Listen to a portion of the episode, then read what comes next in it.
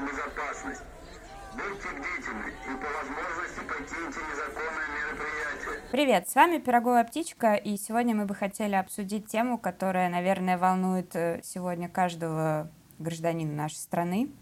Это тема протестов, тема митингов, которые прошли 23 января по всей стране. И, собственно, темой, э, катализатором тех самых митингов стало расследование команды Алексея Навального, которые выпустили такой полнометражный двухчасовой фильм о дворце Путина в Геленджике с кучей подробностей, документов и каких-то архивных данных.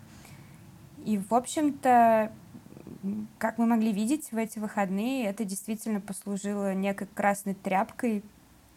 Люди начали выходить на улицы городов, и за этим было очень интересно, немножко страшно наблюдать, потому что по моим э, прикидкам такого у нас в стране давно не было. Насколько я знаю, Руслан, ты был на митинге в Москве. Вот расскажи, пожалуйста, как вообще все это проходило, какие у тебя впечатления от акции? Да, мы были в час дня уже на Арбатской, получается, и решили дворами дойти до Тверского бульвара.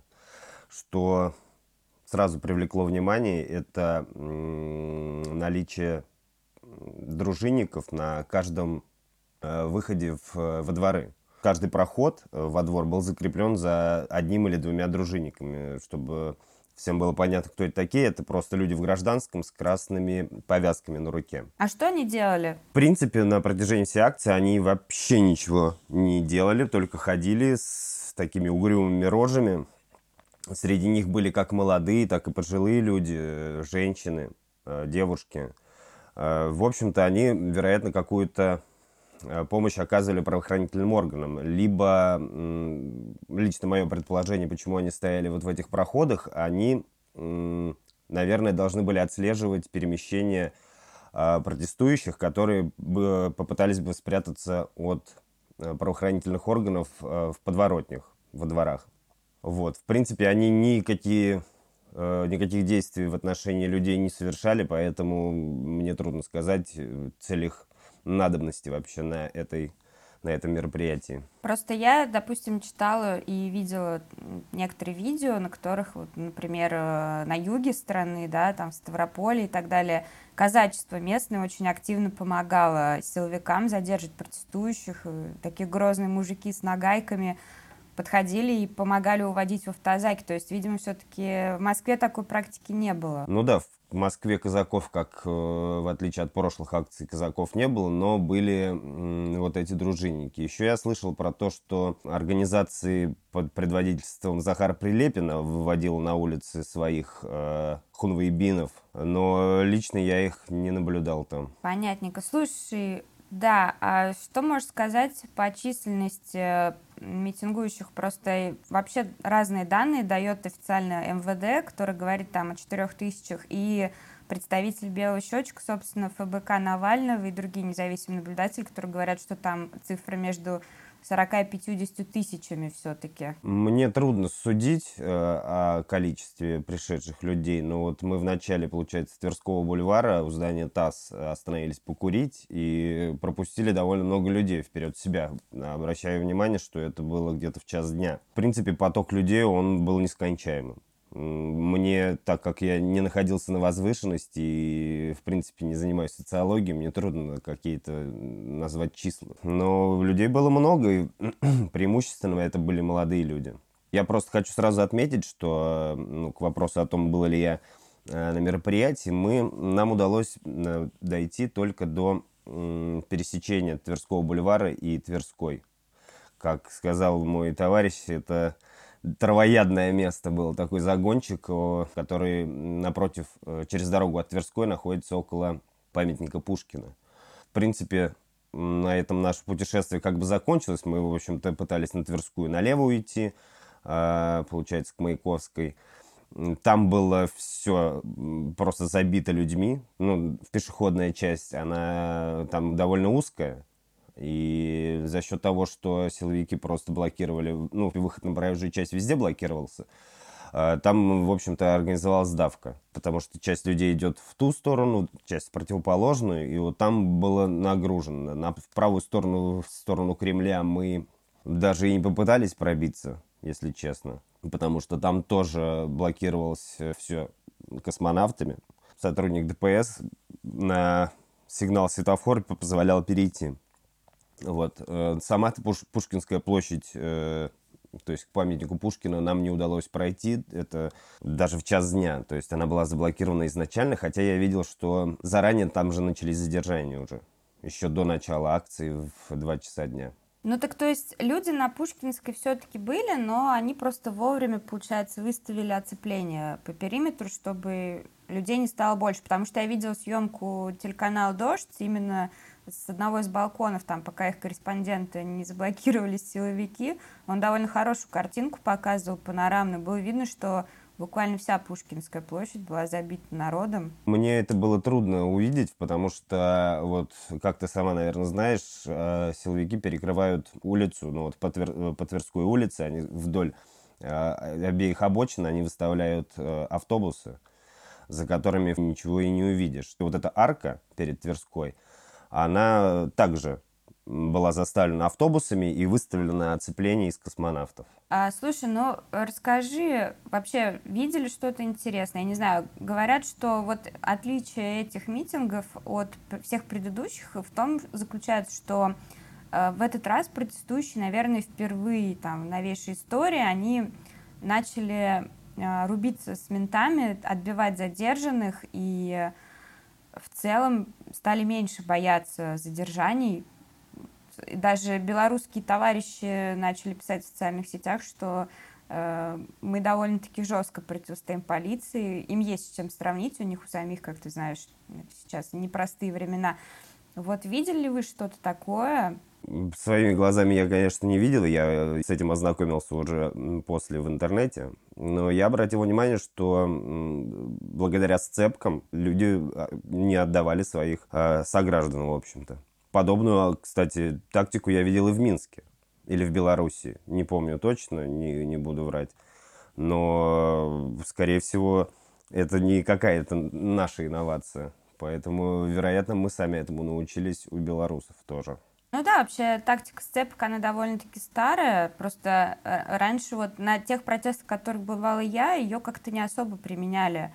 Вот, насколько я помню, раньше не особо было принято отбивать, то есть какие-то отдельные попытки были, но это, как правило, э, все, что это происходило, это происходило на Болотной в 2012 году. Вот там я видела, когда реально пытались отбивать своих. Ну, сам знаешь, чем это закончилось. Там было болотное дело, так далее. Вероятно, как бы люди начали понимать, что если они попадают вот в эти жернова, уже дороги назад не будет, и, наверное, поэтому они стараются не допустить вообще таких прецедентов, как задержание. Естественно, это никому не помешало это, этим заниматься после протестов или отлавливая по одному, или выдергивая из толпы вообще отдельно взятых людей. Несмотря на это, находясь там, мне показались действия силовиков довольно лояльными. Они не жестили, они просто как стояли и стояли, то есть вот в своих в полном амбудировании э, были слышны крики с той стороны, от, со стороны Пушкина, скандирование «позор». Я лично ничего не видел. В принципе, вот да, были такие ощущения. Какие-то наряды ходили сквозь э, людей э, вот в этом в сквере. Людям без масок отдельно взятые сотрудники предлагали маски. Вот что еще удивительно. Там среди э, правоохранителей были довольно молодые девушки и парни. Я читала, что вообще там на Тверской выставили палатки, где Росгвардия разливала горячий чай с пирожками. А мне вот до сих пор э, интересно, делалось ли это для красивой картинки на ТВ, или это действительно был такой, такая попытка немножко показать, лояльность к этому мероприятию непонятно. Знаешь, когда они ничего не делают, ты уже начинаешь думать, что они молодцы, типа. Спасибо за бездействие. Естественно, когда я уже увидел общую картину, да, попытался заглянуть, это ни в какие ворота, в общем-то, потому что количество задержанных рекордным стало вдруг несмотря на бездействие полиции условное, да. Но вот что-то такое прям провокационное среди людей они не делали. По крайней мере, до половины шестого. Ну да, говорят, что основные все-таки задержания начались уже в темноте, когда основная масса вот именно таких не самых активных протестующих, да, как правило, те, кто выходили в первый раз, они же все-таки разошлись там к вечеру, и остался вот именно такой самый жесткий протестный актив, более молодой, когда ребята уже пошли там гулять по бульварам и так далее, подошли к цирку на Цветном, там уже началась жесть. Ну а самая жесть была, видимо, все-таки возле матросской тишины, куда добрались остатки протестующих, там, самые молодые, отчаянные. Ну да, там цапали уже всех подряд. Да-да-да, там я прямо видела, они э, брали их в кольцо и просто уводили всех. А, ну, слушай, это интересно, потому что почему, в принципе, мы решили это обсудить, да, хотя, казалось бы, прошло уже три дня там, после всех этих событий, потому что я, например, не считаю эту тему закрытой, да, на, на первом же митинге, а сторонники Навального, в общем-то, не только они там, а уже, в принципе, разные общественные деятели, деятели культуры выступили за продолжение протеста и уже анонсировали новый протест э, в эту субботу. Э, вот расскажи, какие настроения вообще среди твоих знакомых? Собираешься ли ты сам идти на новый протест? Вообще, что ты думаешь о перспективе? Да, я, конечно, пойду. И что меня приятно удивило и что неприятно удивило, я выложил в Инстаграме фотографию с митинга. А, и мне начали писать друзья.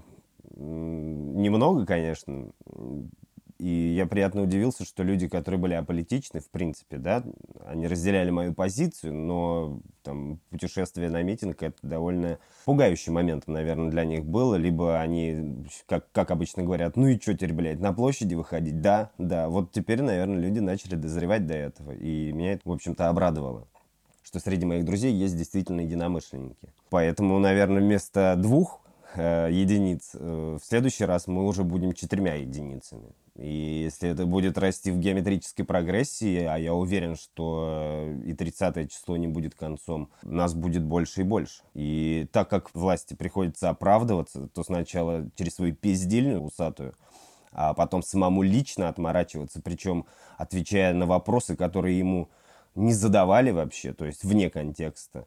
Это, во-первых, признак того, что они где-то, ну, поняли, что они где-то очень сильно обосрались, и вот теперь они пытаются одним листочком свою обдристанную задницу вытереть, в общем-то.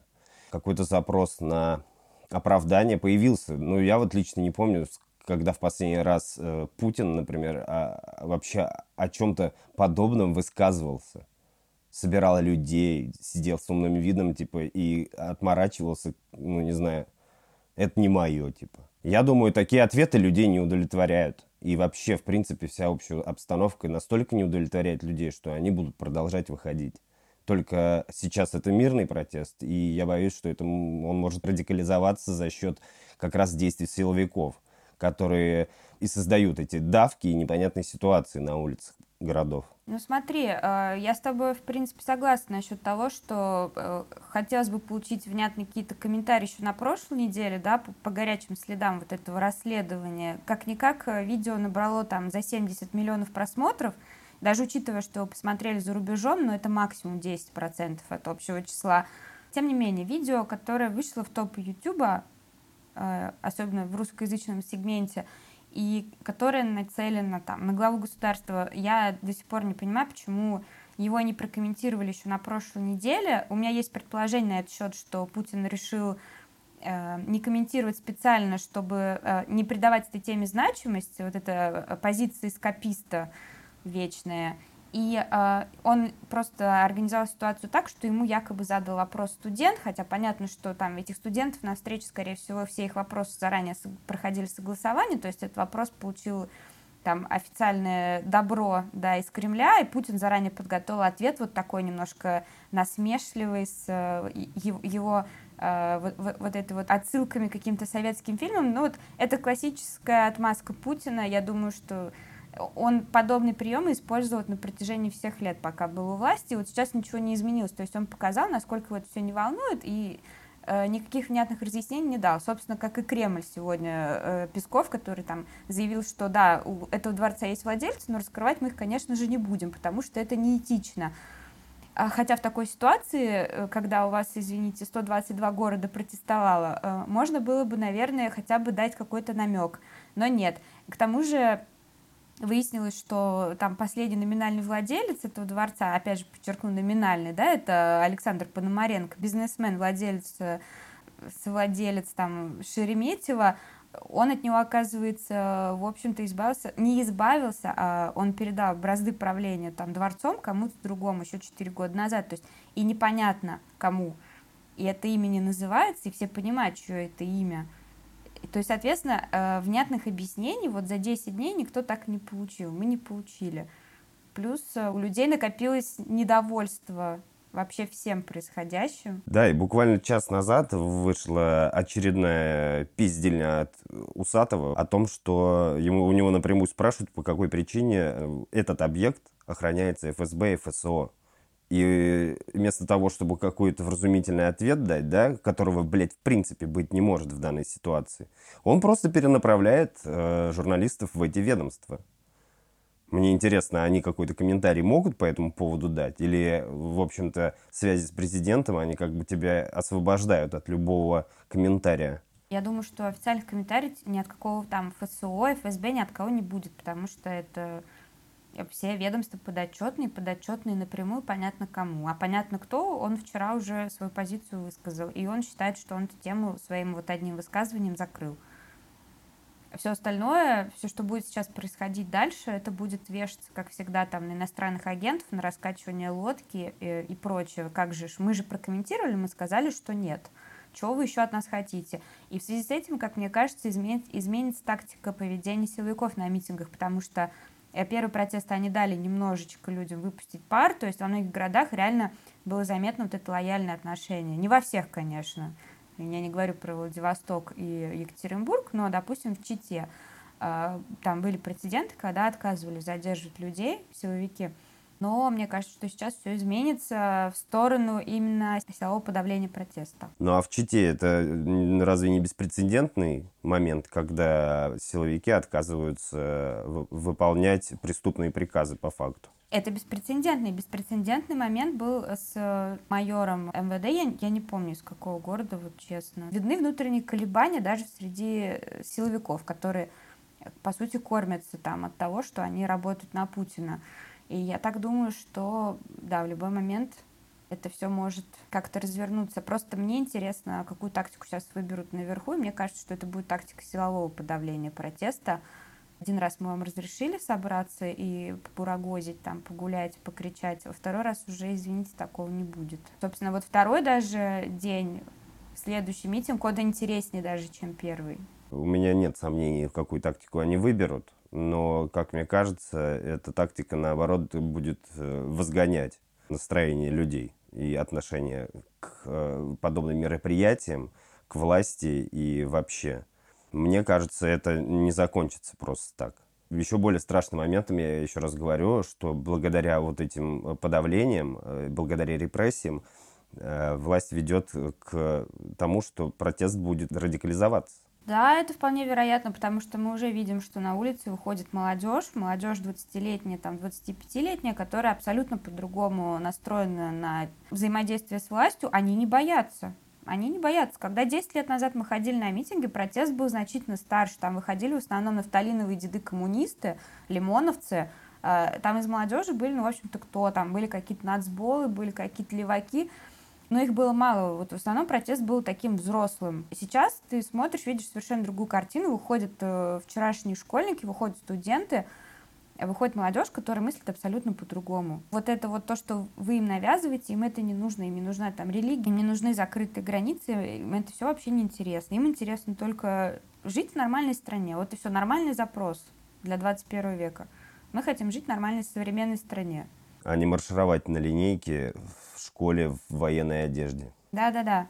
И то есть на, на них-то, получается, э, вот эти отработанные методы путинских ребят, они на них уже не работают. И э, что самое печальное, э, то, что нынешняя власть, она даже не понимает, как с этой молодежью общаться, потому что они настолько закостенели, они настолько устарели вообще в своем видении ситуации. И вот э, то, что, кстати, Путин там на днях, вот буквально, по-моему, накануне митингов он подписал указ о снятии вот этого возрастного лимита для госслужащих, то, что э, все его назначенцы, вот те, кого он лично назначает своим указом, они могут сидеть э, на своих постах там и после 70 лет. Это, по сути, вот такой разворот геронтократии. Ребят, ну вы что делаете? Вы и так не можете найти общий язык с большей частью своего населения. Я уж не говорю про молодежь. Они к этому и ведут, когда все политбюро просто одним махом сдохнет, или они собираются жить вечно, я просто, ну, вот в душе не ебу, если честно, на что они рассчитывают. Но это такой сигнал тому, что молодых там, ну как, молодых, э, кому-то там можно сидеть до упора, скорее всего. Вот, а что касается возраста протестующих, я обратил внимание, что школьников вообще, в принципе, не было. У них, конечно, в отношении их э, применили определенные как бы санкции, такие как обучение в субботу, да, или строгое присутствие с двух до четырех в классе, там, например, неизвестно откуда такие временные отрезки взяты, в связи с чем. Не успели, видимо, из-за карантина, из-за а, удаленного обучения, видимо, что-то пропустили. Надо в субботу посидеть вместе с учителем. Но в целом, да, э, люди молодые, преимущественно были на площади. Знаешь, мне просто такие мероприятия э, приятны тем, что я могу э, побыть с людьми, которые не все равно, которые ну, разделяют мое мнение. Пусть и не полностью, там мы все разные люди, в общем-то, но я хотя бы комфортно в этой среде себя ощущаю что очень дорогого стоит, например. Не у всех такая возможность есть в России. Да, соглашусь, потому что до сих пор э, такие вот крупные протестные собрания это привилегия все-таки больших городов, и даже в эту субботу отметились все-таки в основном а, крупные региональные центры, города-миллионники. Хотя есть прецеденты, э, когда, в общем-то, не в самых крупных городах на улице выходили люди, и там собиралось какое-то вообще рекордное число для данного города протестующих. Там я слышала, э, в Новороссийске вышло больше тысячи человек, у них никогда такого не было. А в Тольятти там вышло тоже что-то в районе тысячи человек. И это круто, потому что раньше эти города, ну, они абсолютно никак, не то чтобы никак не отмечались, не хочу никого обижать, но э, все-таки видно, как э, вот этот протест, он перемещается в регионы, он все больше охватывает регионы, и все-таки, наверное, основная причина это даже не расследование там Навального, да, это просто была, как я говорю, красная тряпка и катализатор, а все-таки накопившееся недовольство властью, которая ничего не делает и которая вот в предыдущий год, там, сложный, пандемийный, она в очередной раз показала, насколько ей наплевать на людей, на бизнес, на пенсионеров, вообще на всех, на школьников, студентов, на медиков, которые спасали жизни, вообще на всех – всех оставили э, просто заниматься выживанием. И на фоне этого мы получаем там информацию о том, что Путин до сих пор там перестраивает из-за плесени свой дорогущий дворец. Просто насколько это звучит даже дико.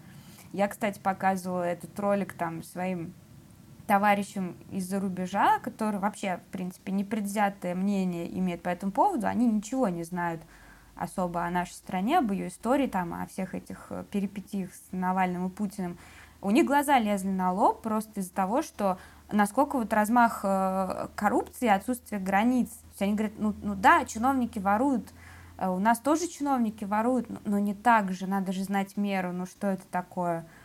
Отстроить себе дворец размером с небольшое государство. То есть у них, ну я говорю, был шок от увиденного. Вот это расследование с дворцом меня ни капли не удивило. В общем-то, мы с сестрой поржали, посидели два часа, было весело, в общем-то. Фильм, правда, ну, смешной и довольно жутко снят при этом, при всем.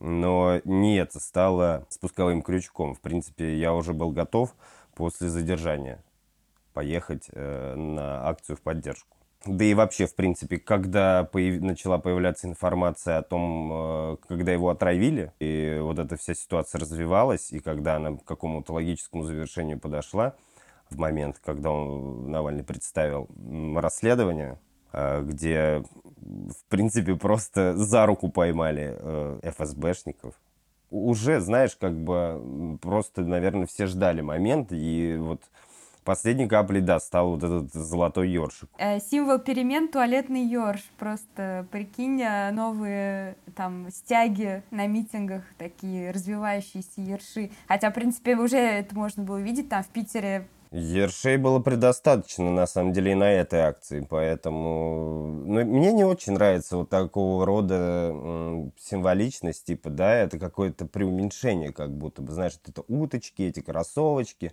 этот ёршик, это... Я понимаю, что нужно как-то пристыдить этого человека, но он бессовестно его бессмысленно стыдить. Это, наоборот, какое-то преуменьшение значимости тех действий, которые он совершил. Ну, мне кажется, это просто одна из наших черт. Э, есть вещи, которые реально очень сложные, тяжелые, мы их иногда обсмеиваем. Это такой тоже психологический момент своего рода. Когда ты над чем-то посмеялся, вроде бы жить стало лучше, жить стало веселее.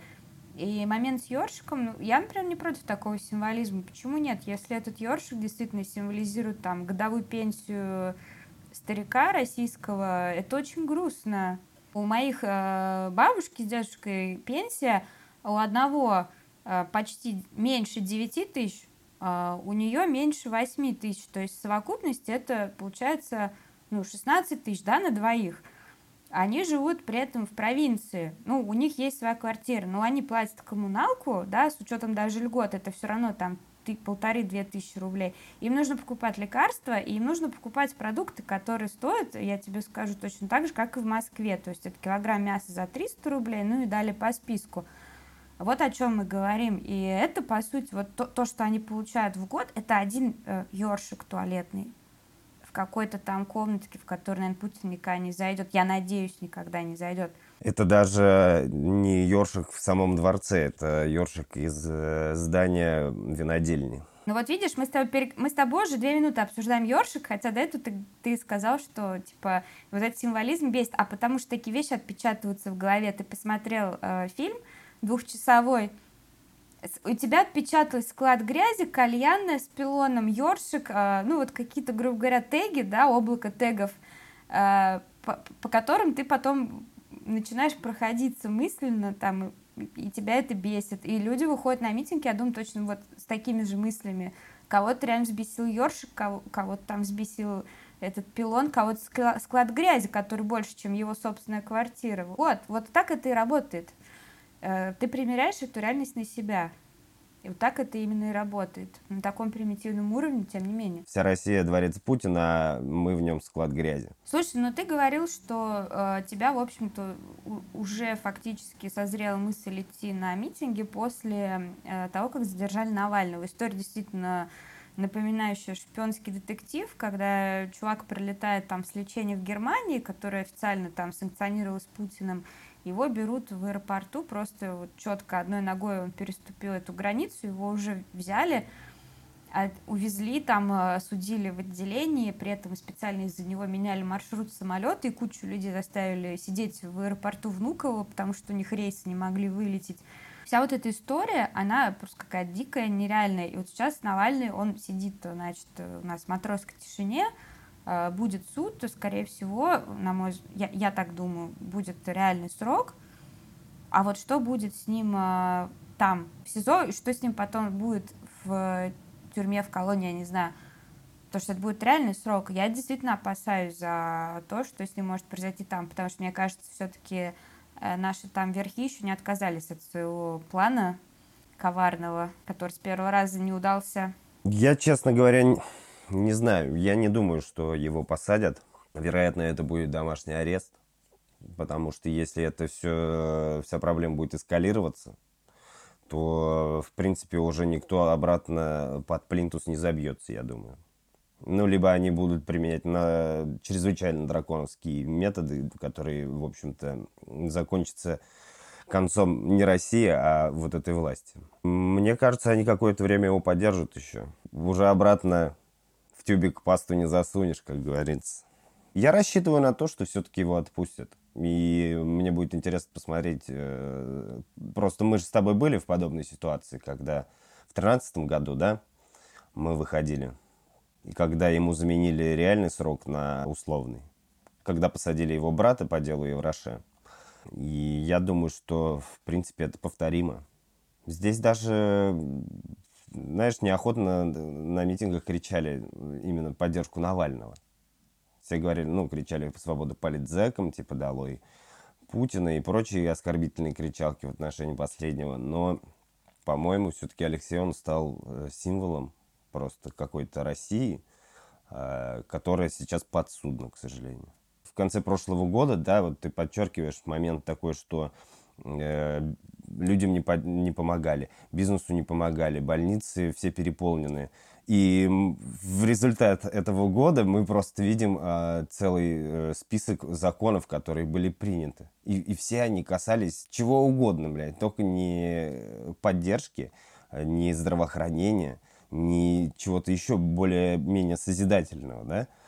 Все законы касались ограничений. У нас, в принципе, это поебота только и умеет э, штрафовать, угрожать, сажать и предупреждать об этих трех действиях. Ну да, соглашусь, просто меня немножко смущает именно история самого задержания, почему это так обставили, почему нельзя было человеку просто дать спокойно въехать там в Москву, въехать в свою квартиру и потом уже там начать закидывать его бумажками, там, о необходимости явки и так далее. Я не знаю, ну, как-то, в общем-то, по-другому немножко этот весь процесс обставить.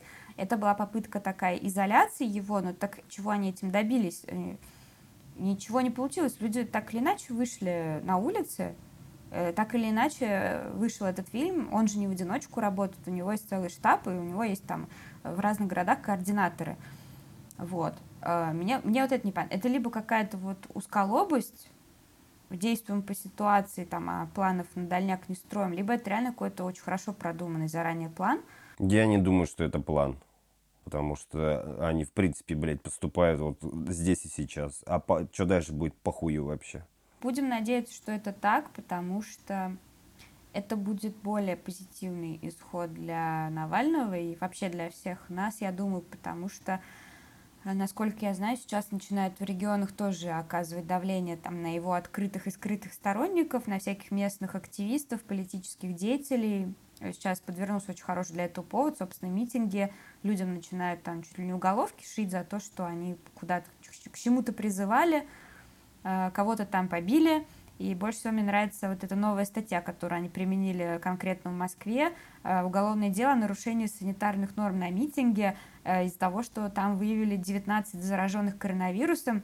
И сразу приходит на ум июльское голосование за поправки к Конституции, где никого не сканировали, Э, никаких дел не возбуждали. Люди толпились на этих участках. Да на пнях голосовали. Да, да, голосовали на пнях, но никого это не волновало. То есть вот у нас толпа толпе рознь, как бы, извините, и санитарные меры у нас для всех разные. Ну, в общем-то, ничего удивительного. Вспоминается, как у Джорджа Уоррелла, да, все животные равны, но некоторые равнее. На самом деле, отрадный момент, то, что сейчас э, стало активно распространяться народное э, творчество на тему всего происходящего, и видно, насколько люди действительно, они осознают вот глубоко все происходящее.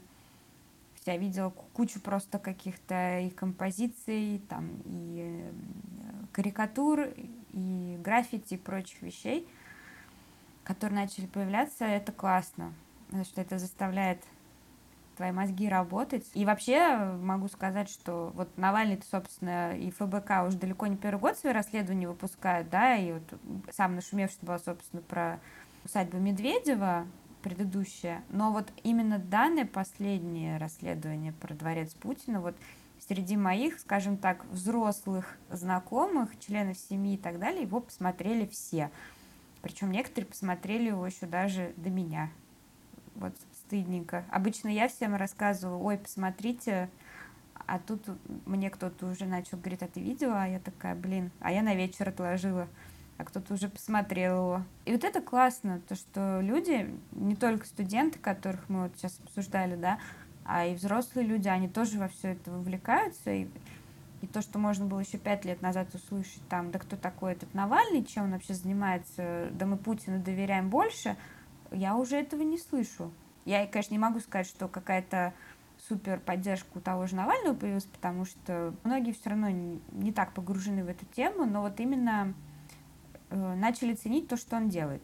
Против него просто была развернута довольно массированная атака и в СМИ в свое время, и до сих пор о нем не принято вообще либо вообще не говорить, либо, ну, откровенно нассать на него с экрана телевизора, да, то они там а ему инкриминируют какие-то связи с Марией Певчих, что это она там его отравила, или еще каких-то фигур, ну, как бы э, сотрудников ФБК. Поэтому, наверное, у обычного зрителя просто уже вот забился этот кэш, просто галимой вот этой пропагандой. И очень трудно, наверное, отказаться от этого в единочасье, особенно не имея иных э, источников информации. Ну и, кстати, в эту субботу, когда шли митинги, был интересный прецедент. На центральном ТВ, естественно, ничего не показывали, никакой э, не было информации о митингах. Там показывали все, что угодно, но не это. Но там потом же пошли по горячим следам все-таки передачи разные, там Соловьев, Киселев и прочие братья. И я читала, что на Первом канале вот прям прозвучало оппозиционер Навальный, такого никогда не было, да, даже избегали его фамилию называть до этого. Теперь это прозвучало с экранов. Такие маленькие интересные подвижки. Будем наблюдать за тем, что будет происходить дальше. Будем надеяться на какой-то благоприятный разворот всех событий. Конечно, не хочется ничего жуткого и жесткого, но отрадно, что люди уже не боятся выходить и бороться за свои права. Это я, э, моя личная позиция, любые перемены — это хорошие перемены. Ничего не может быть хуже, чем застой. Вот. Поэтому мы призываем вас дуть с пироговой птичкой и свободу Алексею Навальному.